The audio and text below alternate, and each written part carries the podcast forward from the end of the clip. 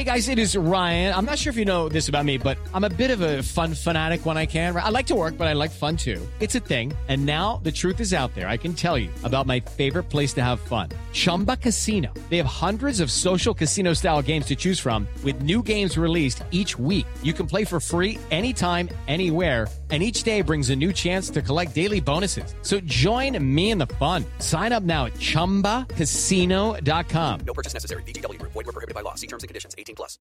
With Lucky Land Slots, you can get lucky just about anywhere. Dearly beloved, we are gathered here today to... Has anyone seen the bride and groom?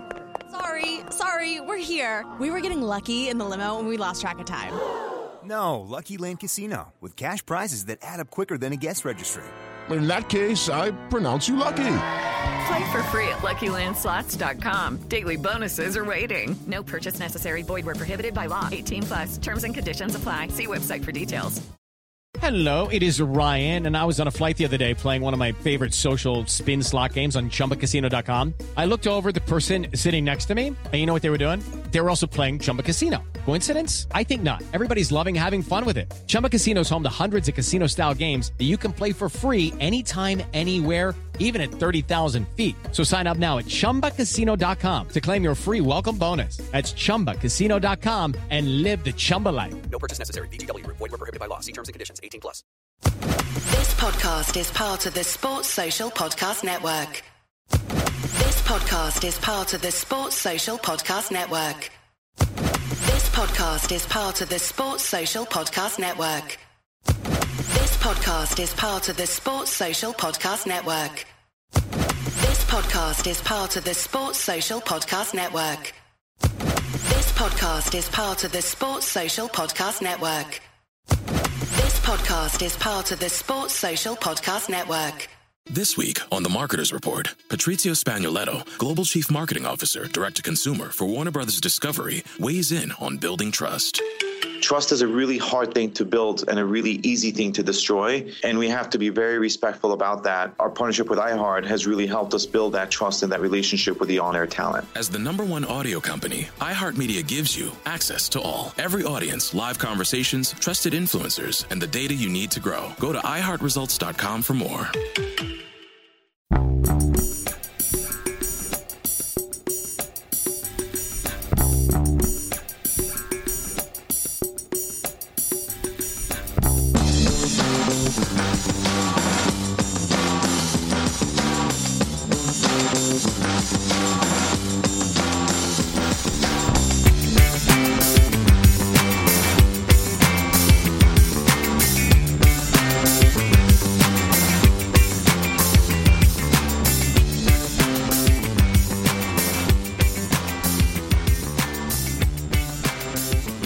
Welcome to A Celtic State of Mind. I'm Paul John Dykes, and once again I'm delighted to be joined by Jim Orr.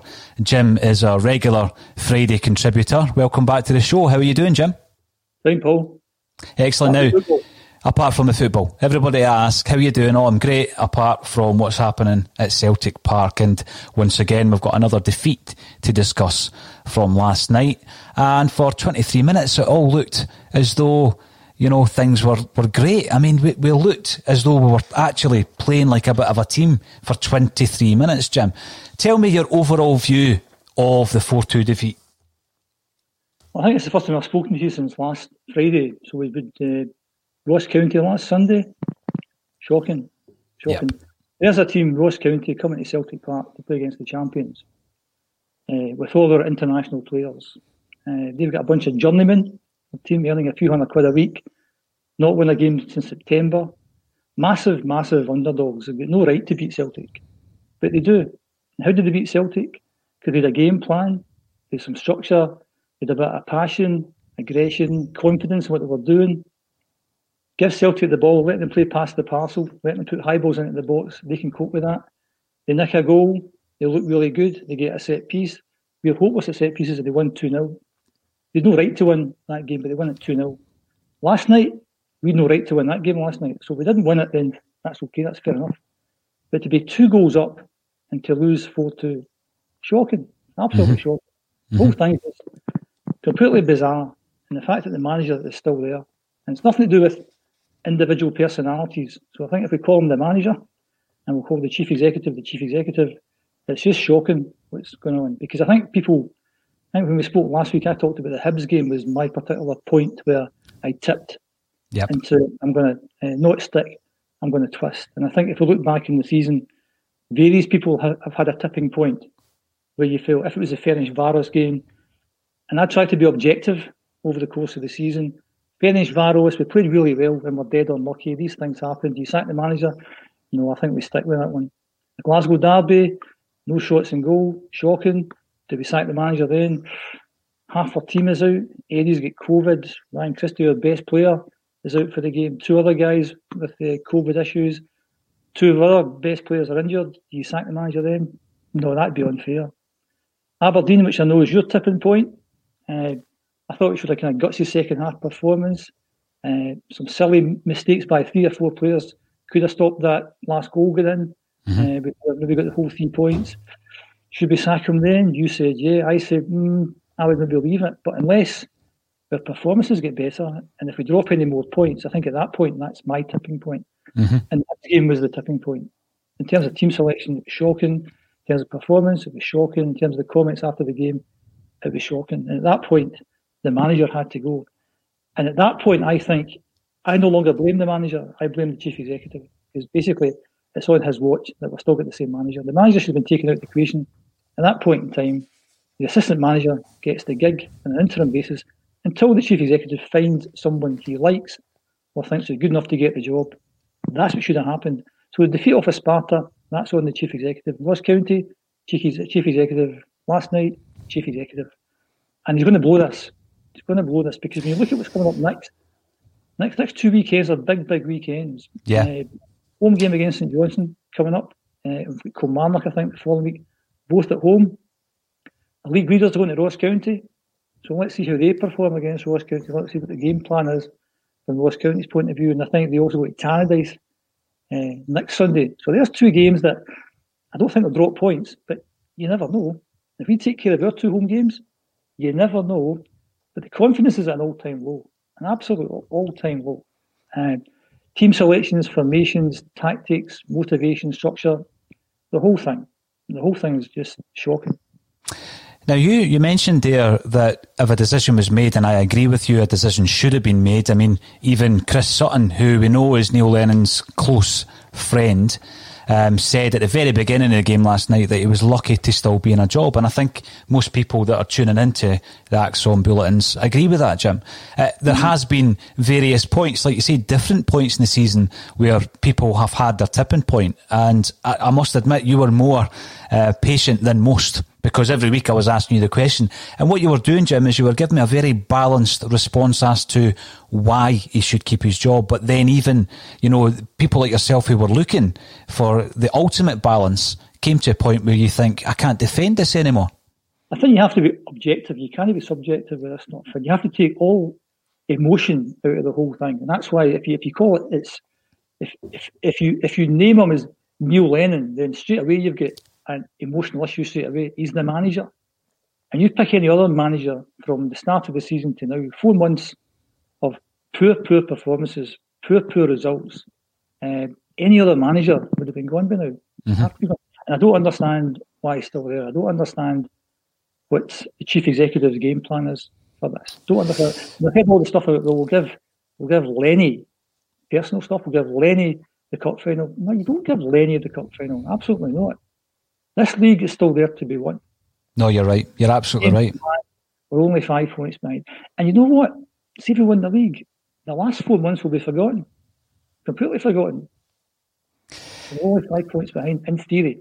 But the way they're playing just now, there's no guarantee we'll get those five, we'll win those games in hand to get the five points back. But we need to do something now to give the whole place a boost. Mm-hmm. And we're hearing the same comments from the manager game after game after game. You no, you're right. After twenty minutes. And I watched the game with my son, and I said, if we get out of this not losing any more than five two, I'll be happy. And I said that at two nil. Because you know, as soon as, as soon as they scored, you knew it was going to happen next. Because I've seen it too many times before. Leo was exactly the same. But the difference between Leo was Leo didn't score until about fifteen, twenty minutes in the second half. So they didn't have the time to score all the goals. And I know we did really well in the first twenty minutes. And that's because we've got good individual players. Mm-hmm. Those good individual players does some good individual stuff. But in terms of structure and balance, and we're making loads of individual mistakes, silly mistakes. The free kick at the goal, you know, ridiculous challenge. Ridiculous. Yeah, yeah, you're right. Barkas, you know, why do you take one step to the side? Why do you do that? Why do you keep things dead simple? Don't overthink things. Maybe people are trying too hard. Mm-hmm. Don't know. It all stems from the manager at the end of the day. And as I said, try and keep the kind of personal stuff out of it. Keep the emotion out of it. Uh, look at the manager's record from August to November. Look at the four months and see where we are. We've got a game on Sunday. Have a look there. St Johnstone haven't lost a game in the last six games. They've got nine points over those six games. We've got eight points. So they're in better form than us. So Sunday's not a given. No games are a given. And until we get to a place where we're dead confident, then we're playing, well, just, it's just game to game. And the next point that we drop, I think that's it finished. And that's why we need change. You're absolutely right. And now, one point you, you you made there was the same things being um, kind of rolled out time after time after every bad performance. Now, last night, I think, was potentially the, the worst. I mean, I find it insulting for Neil Lennon to come out and say that what we saw was a team playing to a very high standard, because that was his words. That's not a high standard, Jim. I'm sorry, that's not a very high standard. I mean, you can then say, yeah, as a team, he might have meant as a team and it was individual errors. That doesn't wash with me. I mean, you look at some of the basic errors. Like you said, you mentioned Barkas, and we're going to have to speak about the goalie situation from where we were to where we are now, and we're four and a half million pound down. It's one of the worst bits of business I can remember in recent times at Celtic, Jim. But for Neil Lennon to come out and say that that was a very high standard, I find preposterous. I think we're playing against a very good team. So if you try and match them for bits of the game, then that's fair enough. I don't think, as I said before, we had no expectations to win the game last night. But if you're two goals up after twenty minutes, then you maybe change things. You maybe have a wee think about, well, let's not do it until the next ten, fifteen minutes. And that's if we're watching the game again with my son. I said, we'll definitely lose at least one goal before the half hours are over. And that's what we do. I can see that coming. You can see that coming. Most Celtic fans can see that coming. But the management will be able to see that coming. If you're, if you're two goals up, don't do anything silly for the next fifteen, twenty minutes. Try and get to half-time. All the usual kind of stuff you should be looking to do. But what do you do to try and achieve that? I don't know. We just keep going the same way. And to be fair, the first twenty minutes, Milan were all over the place. Mm-hmm. You know, they, they, they, were, they, they certainly helped with the first two goals. And we could have scored another one or two because they were all over the place. But once yeah. they get their goal, as far as I was concerned, that was, that was, that was the game finished. And it was just trying to keep the score down. And I know the goalkeeper made couple of good saves in the second half, but once they went three two up, I think they felt that's, that's us done that. The match is won. Uh, but it just, it's just the lack of, of not doing anything different. Mm-hmm. And you shouldn't lose four two if you're, if, you're, if you're two goals up. And if you do do that, then you have to ask serious questions. It's not a good thing, it's a bad thing. What's happened here is uh, on a daily basis there was a, a variety of subjects and topics being discussed on A Celtic State of Mind's bulletin, Jim, over the last few weeks, absolutely influenced by what's happening on the park. We seem to be talking about poor performances, poor coaching and management, and poor leadership from the board, as well as poor engagement. And you've mentioned the C E O.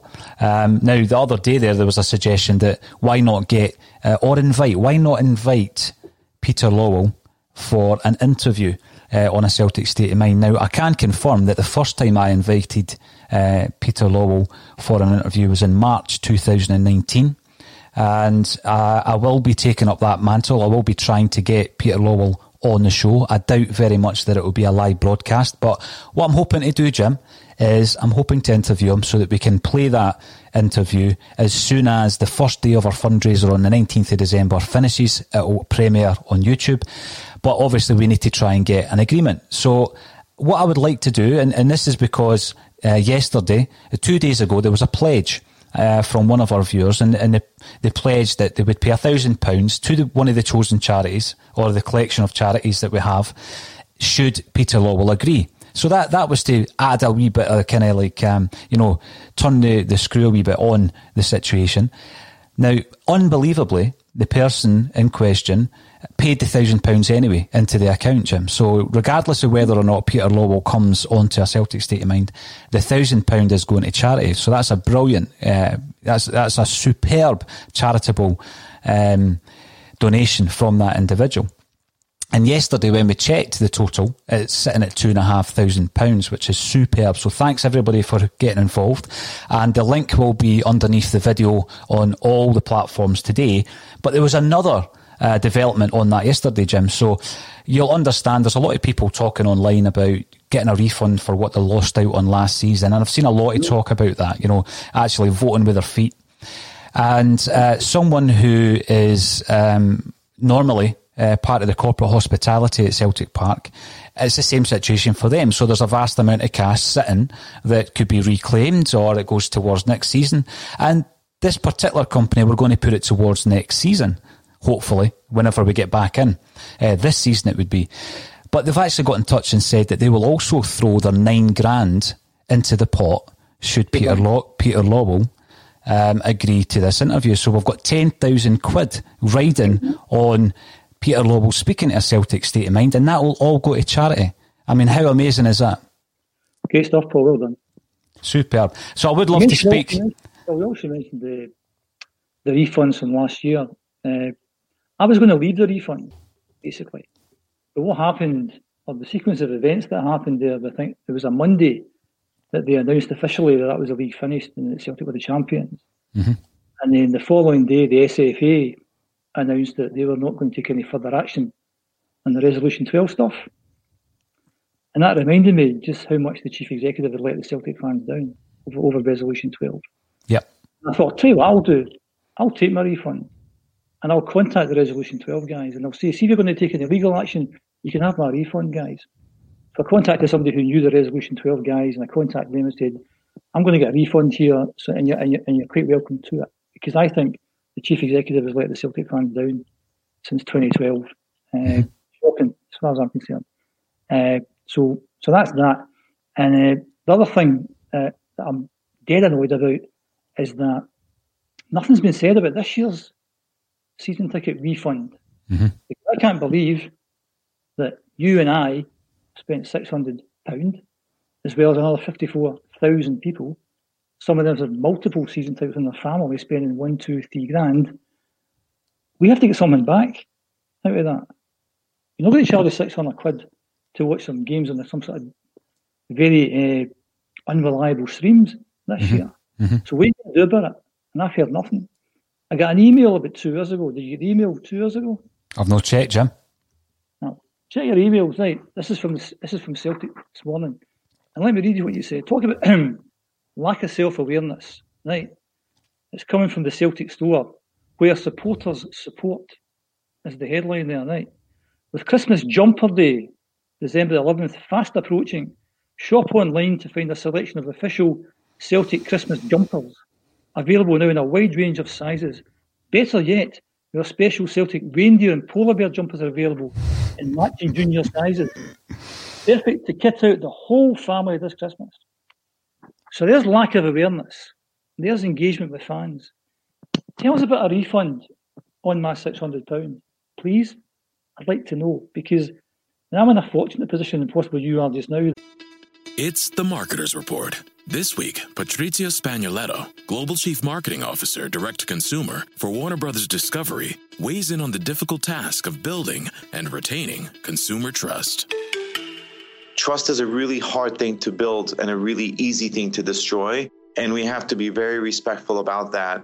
Our partnership with iHeart has really helped us build that trust and that relationship with the on-air talent. The best thing for us to do is to build a relationship with our consumers. And if those consumers have a relationship with the D Js that are on air, then we want to build on that.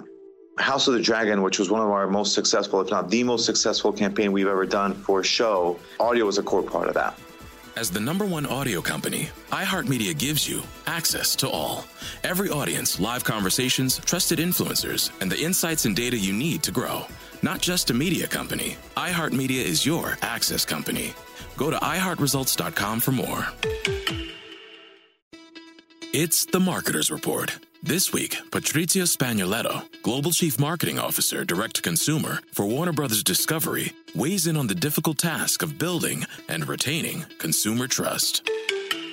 Trust is a really hard thing to build and a really easy thing to destroy, and we have to be very respectful about that. our partnership with iHeart has really helped us build that trust and that relationship with the on-air talent. The best thing for us to do is to build a relationship with our consumers. And if those consumers have a relationship with the D Js that are on air, then we want to build on that.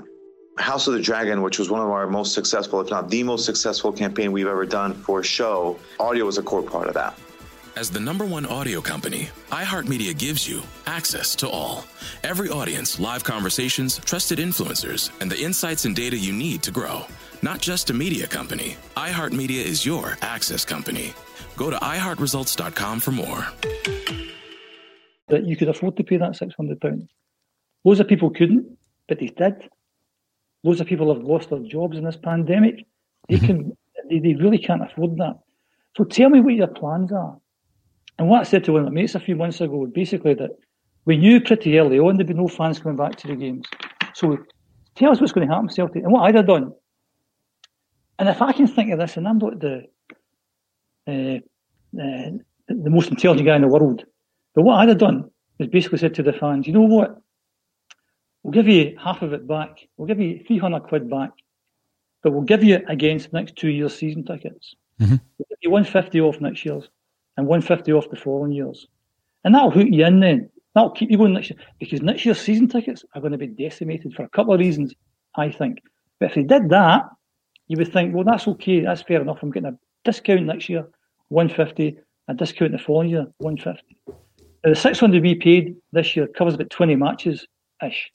So that's roughly thirty quid a match. Mm-hmm. If they give us half of that back, that's roughly fifteen quid a match. What they could have then done is put all the games in pay-per-view and charge sixteen quid for other guys. And if you get fifty thousand doing that, that would make up for giving us a three hundred pounds credit, right? If I can think of that, I, I can't think of that. Because you know what? We're paying a chief executive three point five million pounds a year. And we get emails like that this morning that I can get a Christmas jumper next week. After the shambles last night, after the shambles for the last few weeks, after being told that we're self-entitled and all this kind of nonsense. Unacceptable, and the only thing, the only way things will change, and, and I've had a chat with you before about this, is it's all down to pound notes. Mm-hmm. And I think they're in for a massive shock next season in terms of season tickets, because as I've told people before on the podcast, this is the season of the ten. Now, whether we win the ten or whether we don't win the ten, it's the season of the ten, and that's why we've sold the tickets out, and that's why there's a waiting list. Uh, next season, the season of the eleven or season zero. I think they'll find it really difficult to shift season tickets next year. And I think, just guessing obviously, you take ten thousand off that fifty-four thousand, that'll leave you forty-four thousand. And if they continue doing what they're doing just now, I'm one of the guys who's really thinking hard about next season. I'm kind of fifty-fifty on a season ticket next year because of how I've been treated just now. Mm-hmm. Mm-hmm. They're like idiots just now. And that's all assuming that fans are back in the games. Because if fans are not back in the games, they'll be wiped out, they'll be decimated. They'll be lucky to get five thousand next year. Because we're not going to do this again. We're certainly not going to give them six hundred pounds. No. Watch games on T V. That's never going to happen again. And I feel really, really sorry for all these guys, all these families who can ill afford to do that but are still doing it. And they're maybe paying one, two, three grand out because of four or five season tickets. Where's the communication? Where's the, we'll look after you guys? I know. You know, where is it? It's non-existent. And unless you vote with your pound notes, they're not going to bother. And I've had chats to you before about the whites and the curlies and all these kind of guys. And you can shout to your blue or a different colour in the face, they're not interested. And we've had a couple of protests in the last couple of weeks or the last week. The banner at Celtic Park, ideal. That's that's a, that's a good thing to do. You go up there, few guys, socially distanced, you put your point across, you put out a statement, it goes in social media, it goes in the mainstream media. Job done. You've done your point. Will things change? Of course they won't change. Then you had last Sunday, where people say, let's go to Celtic Park and voice our concerns. And you know that's going to end in tears. Mm-hmm. You know that's going to end in tears. Because it's disorganised and it's emotional and it's knee-jerk stuff. And if there's two hundred or three hundred or four hundred people, they're only as strong as the weakest person that turns up there. So only needs one idiot to either physically abuse a policeman or verbally abuse a policeman or damage some property, and everyone will be tabbed with the same brush. So that was no, I mean, I can understand people want to vent, and that's where you go to vent. But if you do things like that that are disorganised, it's going to end in tears. And what I'd be looking for just now is people who do have a voice, because we have a supporters affiliation. Is it still called yeah. that? Yes. Association. So those are those are groups who who stand for a number of supporters, and they have a named individual, I'm assuming, who's head of that group. Mm-hmm. Maybe I've missed a memo, but I haven't heard anything from anyone to say that we're not happy with this. So if the people who are there to make a difference say nothing, what chance do you have? And I know there's a there's a Celtic Trust meeting tomorrow. I think there's a Zoom meeting on tomorrow. So maybe yeah. something might come of that. And you've got the A G M coming up soon. You've got the Resolution twelve guys who've done a phenomenal job, and they're still chipping away at it, chip, chip, chip. And all that stuff will be sorted out someday. It definitely will be sorted out someday. And there'll be a lot of people within Celtic Park who are a bit concerned when all that stuff comes out. Mm-hmm. So I think, as a club, as a chief executive, I think we've been let down for a number of years. Uh, you could take this bigger and look at their performances in Europe compared to other similar teams, your Ajaxes and your Benficas and all this kind of stuff. And it's been shocking. Mm-hmm. Absolutely shocking. Anyway, that's a bigger thing. What was the question? Jim, it doesn't matter what the question is. What you've said there is what a huge amount of Celtic fans are feeling. Um, and thanks for bringing all that out, because you, you mentioned a few things there that we'll pick up on. You're talking about engagement. And I was critical last week, it was, or the beginning of this week, uh, of the engagement of the club towards us, the supporters. Um, because, like, like, what's your, what's your expectations? Well, I, th- I think that communication is key, and I'm looking for leadership, Jim. Um, and I'm not seeing any leadership. I mean, you get a, a carefully worded uh, statement of a couple of hundred words, which basically said nothing. It came out from Peter Lawwell, and it was prompted, obviously, by the scenes after the Ross County game.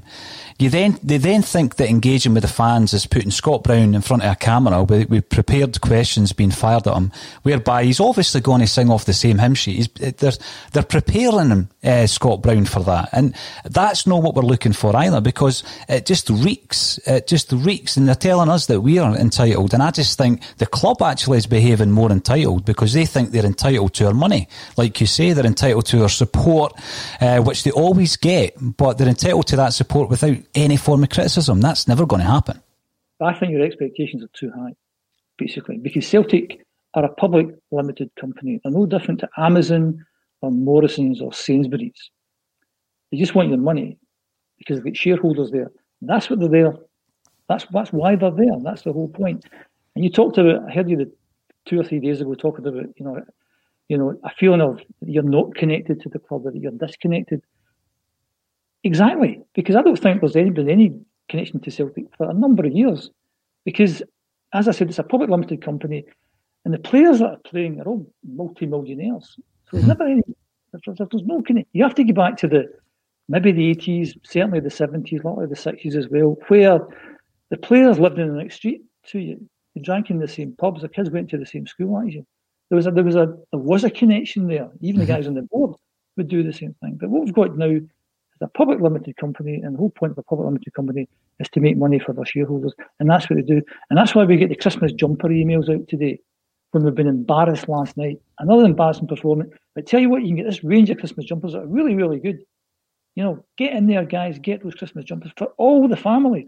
Not just you, Paul John Dykes, but you, the wife, and, and, your, and your daughter and your son. You get in there because it's for all the family. You show your support to Celtic. And as I said, it said at the top, the Celtic store where supporters support. That's the tagline. And you're thinking, what? That's the tagline. Where supporters support. Buy pyjamas. Right? Mm. It's no different to Amazon. No different at all. No, because you you're right. And it'll be saying things like, you bought this last time, why not buy this D V D? Or why this buy this Celtic tanker? So it depends on your expectations are. My expectations are really, really low, and they meet my expectations. If yours are high, you'll be disappointed. Well, I'm disappointed, Jim, but I think what you're saying is is totally accurate, and that's the way that we are treated by these multi-millionaires who are on the board as well. Um, before we go into any of the comments, Jim, there is a request for you from Stephen Kenneth coming through on YouTube. If playwright Jim plans to bring the story of the decade to the stage, could he use creative license and pen a different ending? Our current trajectory equates to a miserable night at the theatre. Come on, tell tell us a better ending, Jim. Uh, well, What's going to happen in the next couple of weeks that's going to make a better ending for Celtic? Well, I've said at the start, the manager has to go. Uh, on the kind of play stuff, there's a bit at the end of being the brat back, which, which which refers to winning the ten. I think I might to be have a wee look at that again. And then the next play, Bender Liberty, refers to the ten again. So a wee bit of a rewrite having to having to come. The only thing that can change it is a change of manager at this point in time. It has to be. I'll give the place a boost. Uh, and even if it's John Kennedy, for now, it's what you have to do. I can understand that it's, uh, that the new manager might not be ready just now. That's totally understandable. And even with the best will in the world, you might not be able to expect somebody to come in straight away. There might be issues in trying to get the guy away from his, if, if he's if he's in work just now, to try and get him away from his, his current employer. If he's not in work just now, and you mentioned some names last week, why aren't we going after these guys as well? So we don't know what's going on behind the scenes. What we do know is that we're not very confident about a game against St Johnstone at home mm-hmm. Sunday. And if you say that a few times, you know, you're thinking, what, what, what, sorry, St Johnstone? And they're the form team. If you put the two teams together, they're the form team. Mm-hmm. You know, uh, just shocking, shocking. You mentioned John Kennedy. You also mentioned, Jim, other candidates, other possibilities. And the situation we're currently in, you know that what happens is every manager's got their representative, and representatives will be contacting Celtic at this point because, you know, we are dealing in the modern game. So they're looking at the situation at Celtic thinking there may well be a position at that club very soon. So there are plenty of people letting Celtic know of their availability. Now, John Kennedy was one of the names you mentioned, and I can see the scenario. I can I can actually see it playing out whereby John Kennedy's there. Um, and I don't think John Kennedy, and, and by the way, before I'm going to qualify this, I don't know what happens behind the gates of Lennox Town. I can only go by what I see. Now, people may say I'm reading his body language wrong, and that's fine, and I'll take that. But one thing John Kennedy certainly isn't doing, and nobody can argue with this, he's no supporting Lenny after games, whereby he's certainly not ever taking the flak. He's never taking the heat off of Lenny. He's never speaking to the press. He's never speaking to the press so that he can get a message out to the fans. And if I had a number two, if I had an assistant and that was a proper team and we all wanted the same thing, I would expect at some point over the last couple of weeks or months that John Kennedy would realise that Neil Lennon's really struggling. And he would say, you know what, Lenny, I'm going to speak to the press tonight. You just stay in here. And I've never seen any of that. And I They're think that's because he is the manager in waiting. In his mind, he's the manager in waiting. He wants Lenny to move aside so he can take front and centre. Of course, and that's perfectly understandable. I mean, what you said a second ago there is that for all we know, and that's what I said last week, we don't know what goes on behind the scenes. And for all we know, John John Kennedy has offered to do that. And maybe Neil Lennon said, just beat it, stay out of this. And from what we can gather, again, because we're all language, we're all experts in body language these days, that It, it, it, it does appear that they, they don't get on. And it does appear that, uh, uh, that maybe John Kennedy is the manager in waiting in his mind. If you've been there that long and you've served under all those managers, and as I think I might have said last week, obviously the chief executive must like him. As I heard last week, the previous manager was talking about taking him down to Leicester with him, so he must rate him. And he was in the frame for the Hibs job. And uh, Damien Duff was on record as saying he thought he was a really good coach. So these are people in the know. I'm not. I'm not in the know. I'm just the guy who paid the six hundred pounds.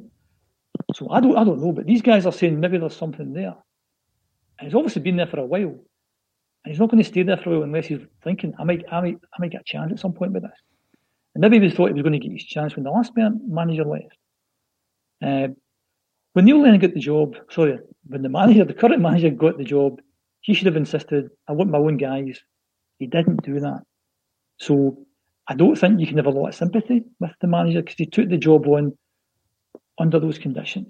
Mm-hmm. And if that's what you do, that's what you do. So you live or die by what you decided to do at the time. And I know we hear all these stories about who's buying the players, et cetera, et cetera.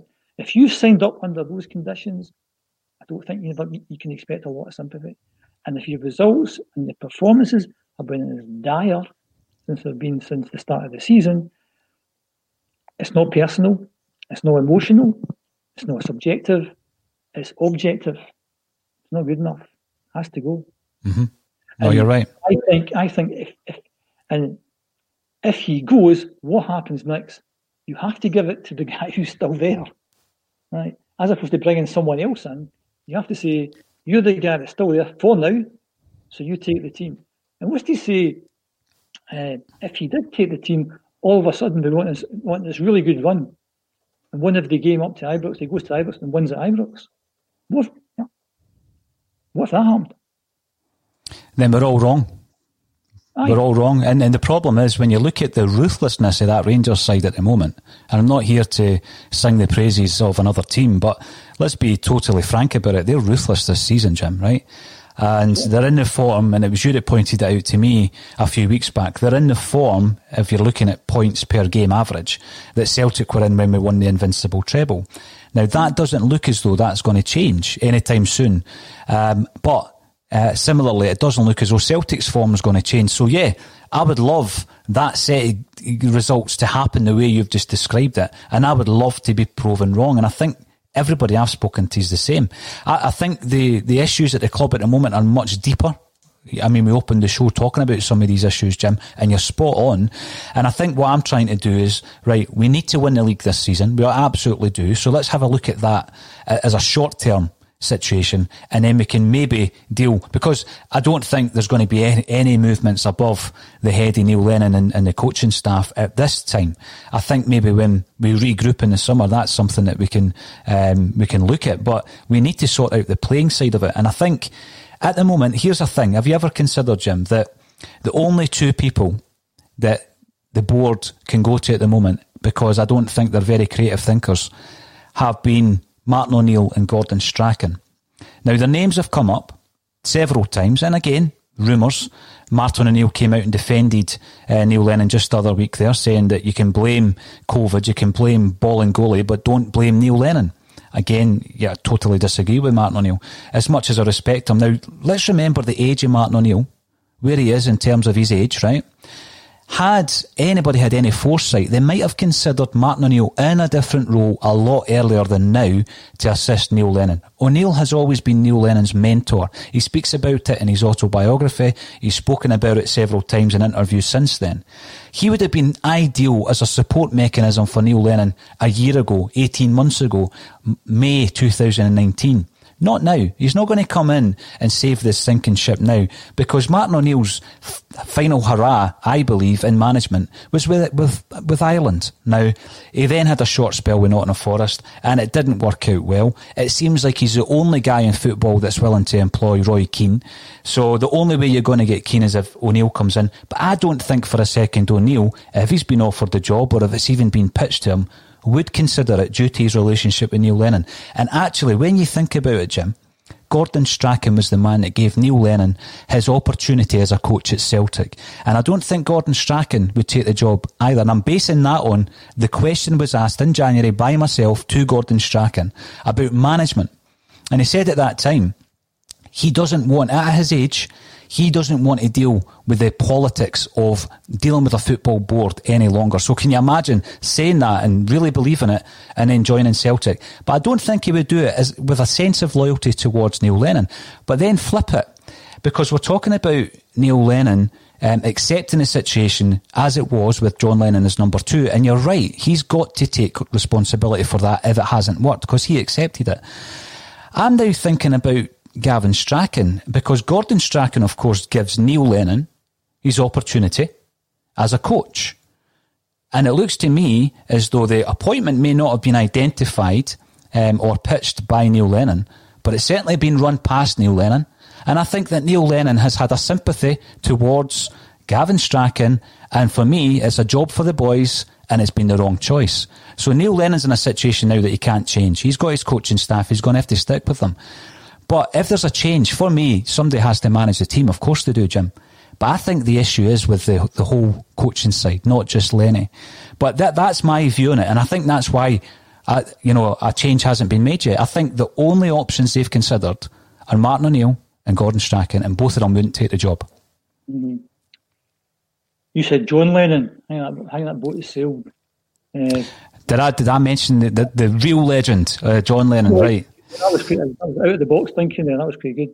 Uh, my theory is that if we get rid of the manager just now and it goes to John Kennedy, four and down on an interim basis, I would have brought in Gordon Strachan to help him out, to be a sounding board for him, not to manage the club, but used to be there to kind of keep him right over a short period of time. Not for John Kennedy to take the job on a permanent basis, but if he had Gordon Strachan at his side that he could, you know, uh, use to sound things off, that might be quite a helpful thing over a very short period of time. I'm not saying that's the kind of long-term solution. I think the club have looked at other people, and I think they've kind of said thanks but no thanks. Who would want to come to Scotland? Because, you know, we've talked about these people like Rafa Benitez and Pochettino and all that stuff. To me, that's just fantasy stuff, because these are in demand. These are these are top of the range. I think marquee was the was the term you used. These are marquee managers. Yeah, but the same is saying we're going to try and sign somebody like eh, Marcus Rashford or Harry Kane. Some, uh, you know, these are these are the top top managers. Why would they entertain coming to the Scottish League, which is not very good, taking over a team like Celtic, who have been trounced at the moment by the team across the city, having to try and make up a five-point deficit for a few months? That's not, you know, something I, I can see these elite managers wanting to do. So we're not going to get somebody of that kind of level. But you know what? The Ross County manager would do me at this point in time, because he can set his team up. He's got a structure. He's got a plan. He's got, he gets his team to play in an enthusiastic, aggressive way for his team. Mm-hmm. Shoot Kennedy, well, there you go. There's a name that's got no chance, obviously, but would he be any worse than what we've got just now? I don't think so. And after Ross County last Sunday, you know, you can bring in anyone you want. It has to be better than what we've got just now. And why the chief executive can't see that is way, way beyond me.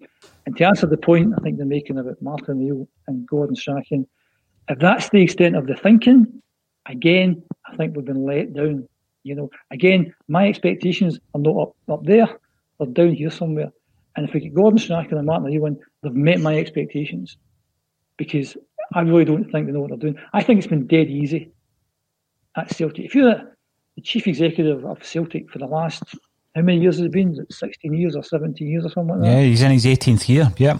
So, and also again, to be absolutely fair about this, I don't know what he does behind the scenes. So it's hard to criticise someone, but I've heard things like, well, he brings in lots of sponsorship, say.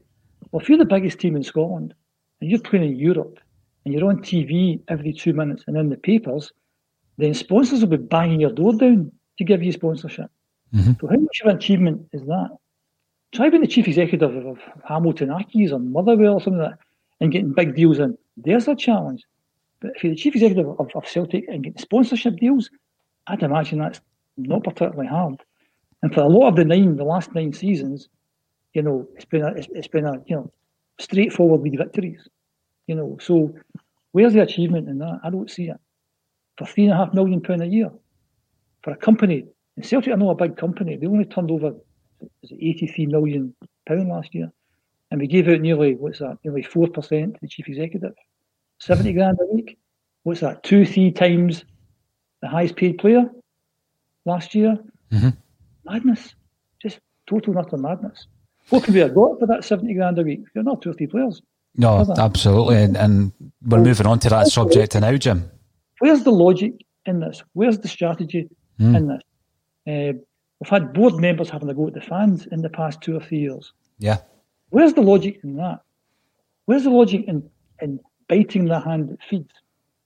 All they had was the ten. And this has been gaining momentum since maybe three or four in a row, because ten's in sight with no opposition. It was, it was it was a cakewalk to that to that ten, but then maybe what two seasons ago, all of a sudden there's a challenge, mm-hmm. and there should have been a challenge. Now there's a bigger challenge, and I don't actually mind. I mean, I like to think I'm quite an objective person. If we were playing really well, and we were putting points on the board, playing good, attractive football, and dropping the odd point, and the team across the city continued to play the way they've been playing, and they won the league with us playing really well, I would say, well done. You know, well done. Because we tried the best we could and you were just a wee bit better. Fair play to you. Hats off. Right? But we're not doing that. We're just giving it. We're just giving up at this point in time. Number of people that have said a few weeks ago, that's the league finished. You know, look, it's not finished yet. Number of people that said last week after the Sparta nonsense that, we shouldn't play the game last night. Right? We should just give them the points. What kind of talk is that? You know, it's a game of football. Just give them the points. We shouldn't bother turning up. We'll take a three nil defeat. That's the way fans are talking. That's that's the mindset of the fans because of what's happened between August and now. And the chief executive can't see that. I, I, I'm just stunned at why there's no change and there's no understanding of that. I mean, I don't expect anyone within the club. You talked about the Scott Brown interview as if he's been held hostage sort of thing. You know, don't do that because you're, you're just just looking silly. Just look. Don't say anything. If you've nothing good to say, don't say anything. If you want to say something, then be a wee bit a wee bit honest. We're not asking you to kind of say that you know, all the things that are not going well behind the scenes. Be honest. We're struggling. We should be playing better. We know we should be playing better. We have to be playing better. You guys have, you know, dug deep in this really difficult time. We'll try our very best. It's not working out for us, but rest assured we can do what we can to do this. It's unacceptable. Where we are just now is totally unacceptable. Uh, you know, I'm just astonished we are where we are and how quickly we managed to get there. Mm. As I said, various points in the past four months where other Celtic fans have, have been at that point that you just want to tip, rid of them, rid of them. And I've kind of felt, no, no, no, no, but Hibs, that for me. And after that, this is all on the chief executive to me. I feel sorry for the manager. I really feel sorry for the manager because I think he's doing an impossible job now. Impossible. No, he is. He is, Jim. And, and, and there'd be nothing better to, to see Neil Lennon, and I'll mention by name, actually winning that league and standing there in May, holding the league trophy, mm-hmm. having completed the ten. Nothing would, uh, would be would be would be better than that. That'd be absolutely brilliant. But you have to be objective about this thing, and you have to look at exactly where we are and what's happened so far. And a decision has to be made, and that's why someone's getting paid three point five million pounds to do it. And mm. the decisions are getting made, and we're just, as I said, we are fearful of St Johnstone at home on Sunday. And across the city, they must be laughing their heads off at this, because we've had the last number of years where there's been all this banter year stuff, and, and just the last maybe what two or three weeks, unbelievable in terms of results, in terms of what's coming out of the club. You know, that's almost like the kind of last eight years in three or four weeks. It has been, it has been an omni-shambles, Jim. But listen, I, I'm looking back um, to a time, and it is relevant, I'm looking back to a time where you felt it necessary to gather together fans of Celtic Football Club because you were concerned at the way the club was being run, mismanaged at the very, very top. Obviously, that was a long time ago now, Jim. Um, and certain groups of fans have made their feelings known. You then go into social media now. You then have broadcasts like the Axon Bulletin and others where people discuss the matter, and you get a sense across the board that there's a huge amount of Celtic fans thinking the same way at the moment. In this day and age, how do you get that message across? Because Celtic fans have been called entitled, they, you know, behaving as though we're entitled. I think the Celtic board are, are behaving as though they're entitled. They're entitled to our constant influx of cash. I mean, you mentioned the email there. I was preparing for the broadcast. I've not been in my, my Gmail. But they're, they're sending us an, an email after a humbling four two defeat uh, once again in the Europa League to tell us to buy a polar bear jumper. Seriously. I mean, how do we actually engage with this current board? I know you knew how to engage with the, the, the board back in the nineties, but it's changed days now. You don't engage. You said the word cash. That's the words. I mean, if you go back to the to the early nineties, and basically, you know, from, we did a podcast, or I did a podcast with you two, two and a half years ago, mm-hmm. or so, get into some of the details behind it. I don't want to bore people just now with that stuff, but basically, back in the day, when the old board, the Kellys and the Whites ran the club, and people were kind of putting up banners, and making lots of noises, and phoning phone-ins, because back in the day, phone-ins were the only way that people could maybe make their voice heard, or write to the papers and all this kind of stuff. And the point we were making at the time was, you can shout as much as you want, you can make as many much, as much banners as you want, but see if you go along every Saturday and you hand over your money to the Whites and the Kellys, what incentive do they have to leave? None. So unless you stop doing that, nothing will change. And what we did at the time, there was, there was five of us formed a committee and called ourselves Save Ourselves. And what you have, and we thought long and hard about this, because what we did at the start was we went to Celtic Park in a freezing cold winter's game again. I think it was Hearts or something. And they were rubbish as usual. When we drew one each that, that, that day. And we handed out leaflets and we set up a P O box number. And this was at the time Rangers had won their second of their nine in a row. You know, so it wasn't as if they won seven or eight in a row. They won two in a row. But the board were a complete shambles. Didn't know what they, what they were doing. They brought a guy called Brian Dempsey onto the board and then sacked him from the board. And that was the kind of catalyst for saying, these guys don't know what they're doing. Mm-hmm. So we set up a P O box and we said to fans on this, on this leaflet, if you're not happy, get in contact with us and we'll see what we can do next. So we stand there in the freezing cold handing out leaflets. For every second person that was it, it, it came past, it was like, F off you. F off. What you doing? Support the team. Every second person.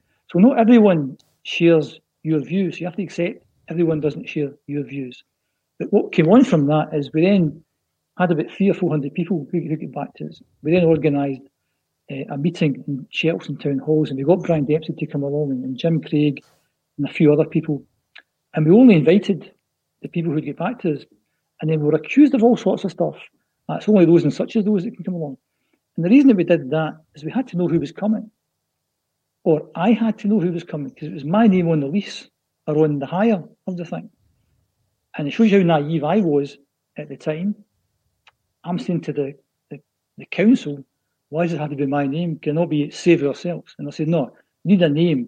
Because if anything happens, you're to blame. We're going to come look for you. So all of a sudden, we'll get three or four hundred Celtic fans come along. And I'm thinking, if this kicks off in some way, I'm to blame. I'm hit for this. And that's my point about what happened last Sunday. Nobody was hit for that. You have to control these kind of things. And we were on this committee, and there was three of us were season ticket holders at the time. And there was only about six thousand season ticket holders back in nineteen ninety. And because the media were actually very sympathetic to this cause about trying to save Celtic, whenever we said something, it went straight into the papers. So three of us said, uh, we're not going to renew our season tickets next season. This was like something like, say, the January. So you bought your season ticket. So even if you didn't go to the games, it would have no effect. And we said, what, what you can do, can't do as a Celtic fan, is ask other Celtic fans to do stuff like what you're doing. All you can do is say, I'm going to do this. And if people want to do the same thing, then fair play. There's only three of us giving up our season tickets. So it's a pebble in the ocean. But that made the news. It's the Save Ourselves Committee have said, we're not renewing our season tickets next year. And I then stopped going to the games. And it got worse. And you knew it would get worse because what we said is, this is going to have to get a lot worse before it gets a lot better. Mm-hmm. And that was early nineteen ninety-one then, at that point in time. And Fergus came early nineteen ninety-four, when things got to the lowest level. How did they get to there? What gave Fergus the opportunity for coming in? People stopped going to the games. There was a famous game against Kilmarnock, and all the Celts were changed stuff, where there was less than ten thousand. And the bank were owed, I think it was about three or four million at the time, which doesn't seem a lot of money now, but back then it was a fortune. Mm-hmm. And the Celtic board, the Kellys and the Whites, weren't, you know, didn't have a lot of money. You know, this was shares that they inherited from their families. They saw it as their club. They didn't have three or four million pounds. They didn't have the money to address the issue that we needed in All-Seater Stadium. So they were they were sinking because of money. And the bank were going to wind them up because the bank were owed money. And if I was the bank, I'd have been saying the same thing. You owe us four million pounds. Sell Paul McStay. Sell John Collins. Sell Pat Bonner. We want the money. We didn't do that. Fergus came in and Fergus saved the club. And everything that's happened since then, you know, is down to Fergus McCann. The stadium, how well the team have done, the nine in a row, that's all down to Fergus McCann. But the question you're posing is how do you change it? You change it by money. You just don't go. And at the moment, in terms of next season, because of what's happened in the last two or three weeks, I'm, I'm kind of fifty-fifty on next year. I may not buy a season ticket but still go to the games. But I would cause some damage if I don't. I mean, if people like me didn't buy a season ticket, mm-hmm. I just chose the games they went to. So if it's a cold Wednesday night against Hamilton Accies in the middle of winter, mm, I'm really not fancy going to that game tonight. And because actually things have changed since nineteen ninety, in the thirty years since nineteen ninety, I can actually, as I'm doing just now, I can flick a button and watch a game. Yep. You know, there's all these internet streams that you can you can you can dive into. You know, so I didn't have to pay my six hundred pound this year, and the chances are I could have still seen most of these games, you know, without paying a penny. Okay, mm-hmm. like freebies and all this kind of stuff. But I paid the six hundred pound. Am I so willing to do that next year? No, not because of what's happened over the last few weeks. And it's nothing to do with uh, having some sense of being entitled. That's not what it's about at all. It's about being objective, and it's about the people making the right decisions. So Neil Lennon was fantastic. The manager was fantastic last season. Won the league, won the League Cup, through to the semi-final Scottish Cup, won the Europa League group. Unbelievably good, brilliant. We get to July, and we've said this in previous podcasts, we spend the guts of thirteen million pounds, we bring in six players, most of them are on big wages, they're coming from the E P L, they're coming from Serie A, we're all set, we don't lose any players, we're all set up, brilliant. You know, I can't say anything bad about that at all. Now we can maybe think about whether we bought the right players, you know, uh, but that's a different argument, that's a different story. But the man's done, done, done what he's done, it's not worked out, that had to change.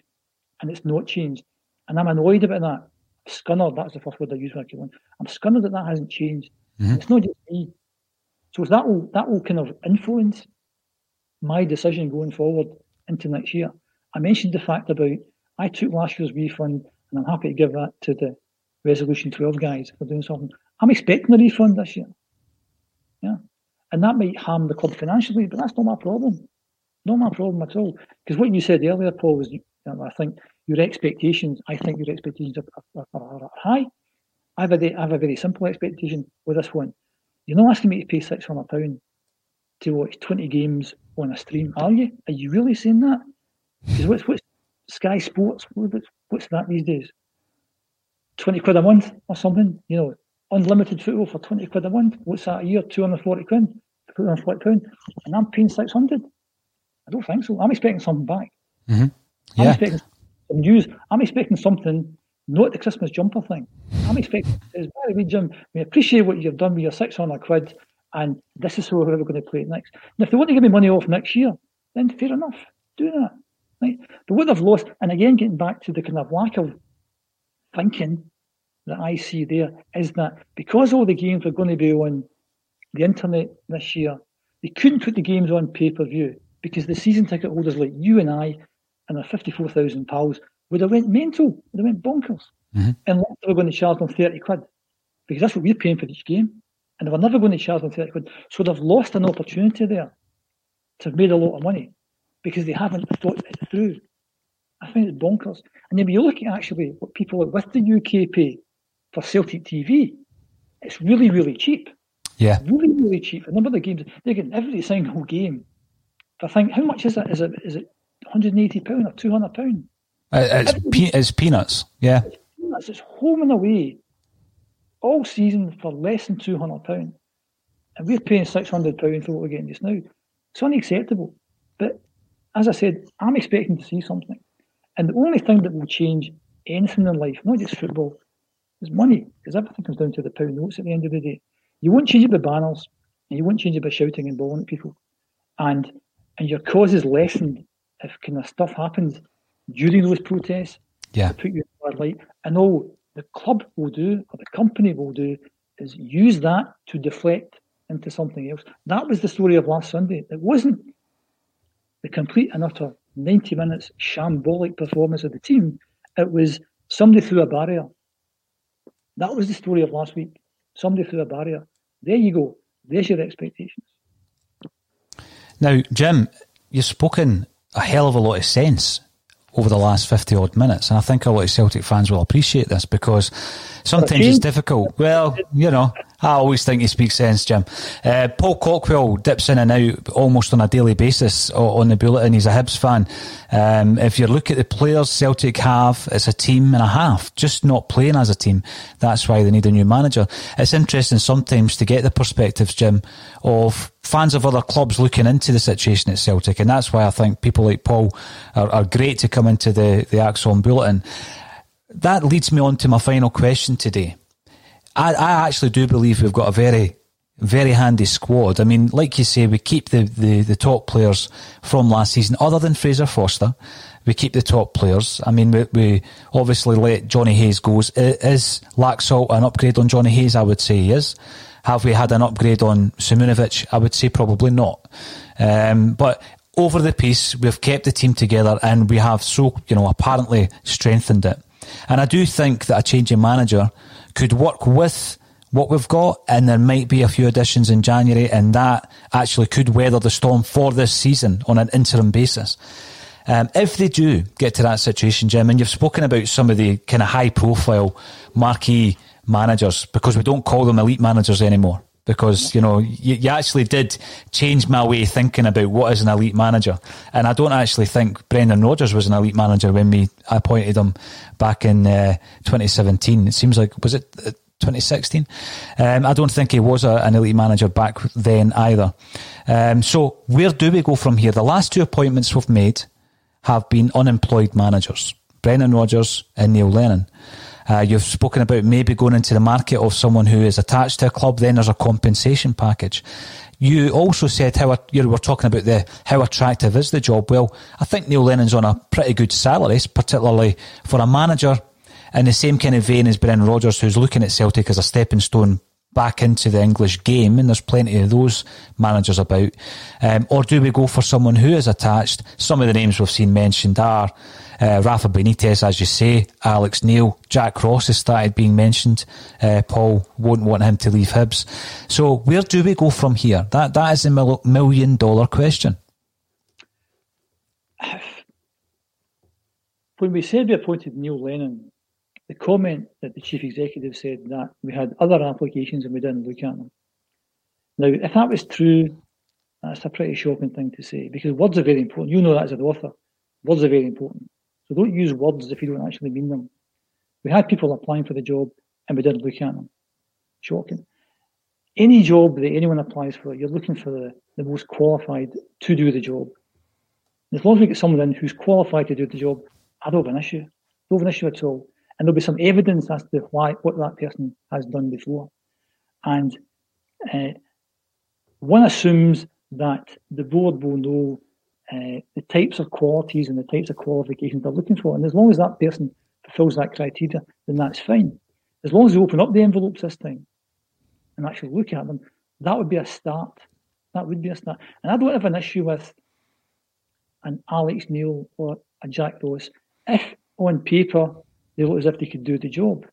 Now, I'm always I'm I'm always concerned about a manager who's managed one team, because you could just be lucky with one team. But somebody who's maybe managed two or three teams and has got a track record of bringing on maybe young players and doing well in the transfer market, there'll be all the usual stuff. I mean, I don't know any more than anyone else with this kind of stuff.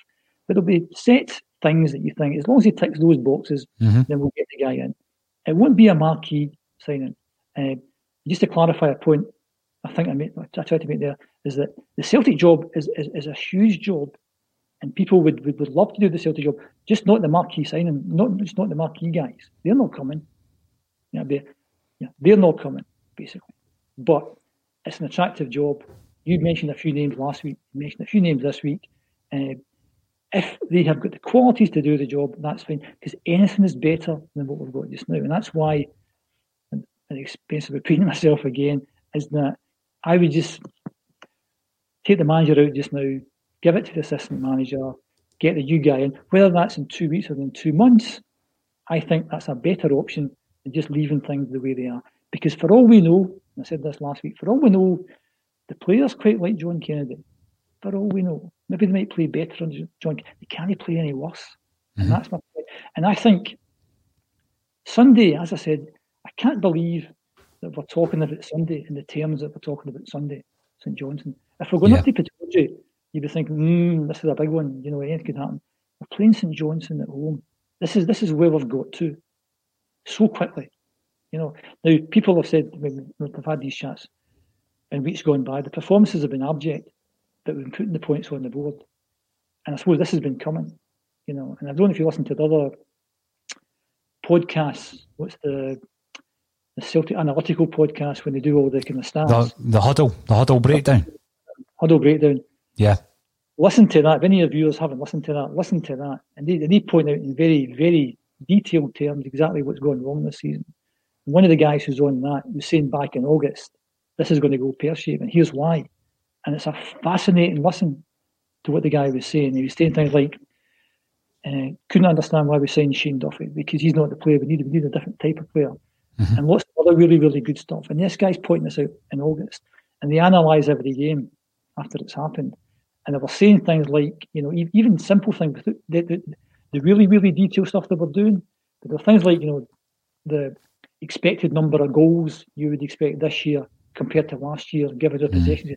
It's something like twenty percent down than what it was last year. The expected goals from the teams we're playing is twenty percent up. And all the stats that they were saying showed the exact same thing. You know, fascinating stuff. Uh, but but it's there.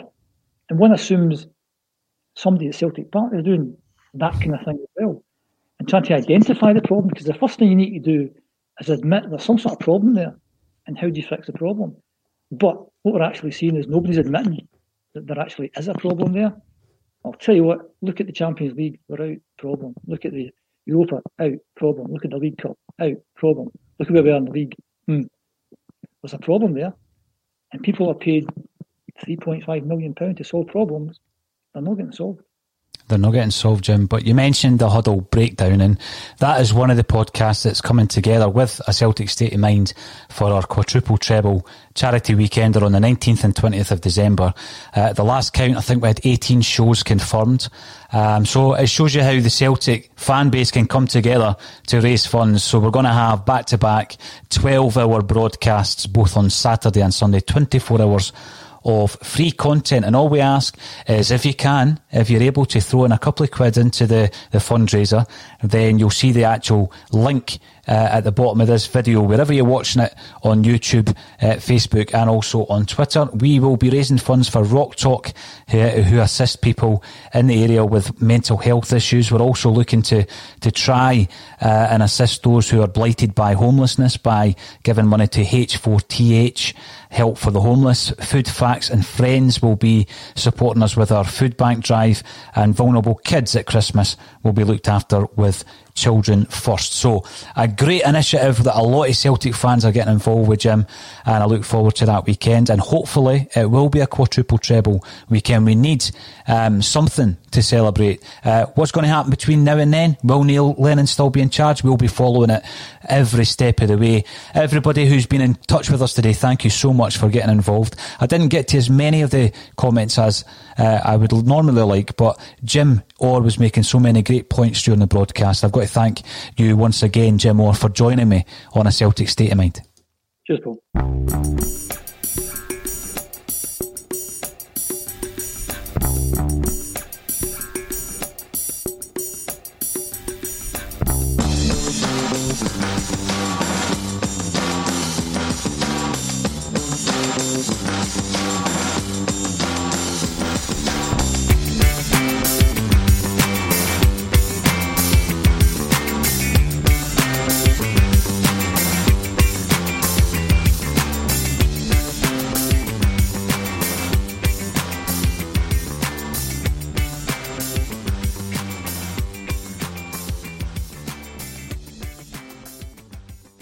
Message and data rates may apply. Guys, got hair loss? I know what you're thinking. Should I shave my head, comb it over, wear a hat? Just stop. This isn't nineteen seventy. Keep your hair and your confidence, because Bosley, America's number one hair restoration experts, can give you your real hair back permanently. Check them out today, because they're giving away an absolutely free information kit and a free gift card to anyone that texts EASY to two oh three two oh three. Dude, you don't have to look like your dad, because this isn't your dad's hair loss treatment. People all over the country trust Bosley because they're ahead of the curve. They use the latest technology to give you your real hair back. And the best part? Bosley's permanent solution is protected by the Bosley Guarantee. Let Bosley show you for free how awesome your hair could look with an absolutely free information kit and a gift card for two hundred fifty dollars off. Text EASY to two oh three two oh three. That's B A S Y to two oh three two oh three. This week on The Marketer's Report, Patrizio Spagnoletto, Global Chief Marketing Officer, Direct to Consumer for Warner Bros. Discovery, weighs in on building trust.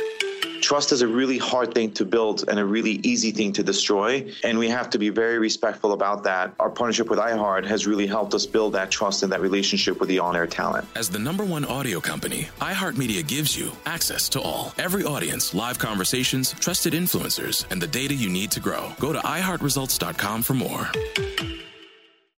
Sports Social Podcast Network. Sports Social Podcast Network. Sports Social Podcast Network. Sports Social Podcast Network. At Discount Tire, we know your time is valuable. Get thirty percent shorter average wait time when you buy and book online. Did you know Discount Tire now sells wiper blades? Check out our current deals at discount tire dot com or stop in and talk to an associate today. Discount Tire. Let's get you taken care of. Sports Social Podcast Network. Sports Social Podcast Network. Sports Social Podcast Network. Sports Social Podcast Network. Hey guys, it is Ryan. I'm not sure if you know this about me, but I'm a bit of a fun fanatic when I can. I like to work, but I like fun too. It's a thing. And now the truth is out there. I can tell you about my favorite place to have fun. Chumba Casino. They have hundreds of social casino style games to choose from with new games released each week. You can play for free anytime, anywhere. And each day brings a new chance to collect daily bonuses. So join me in the fun. Sign up now at chumba casino dot com. No purchase necessary. V G W Group. Void where prohibited by law. See terms and conditions. eighteen plus.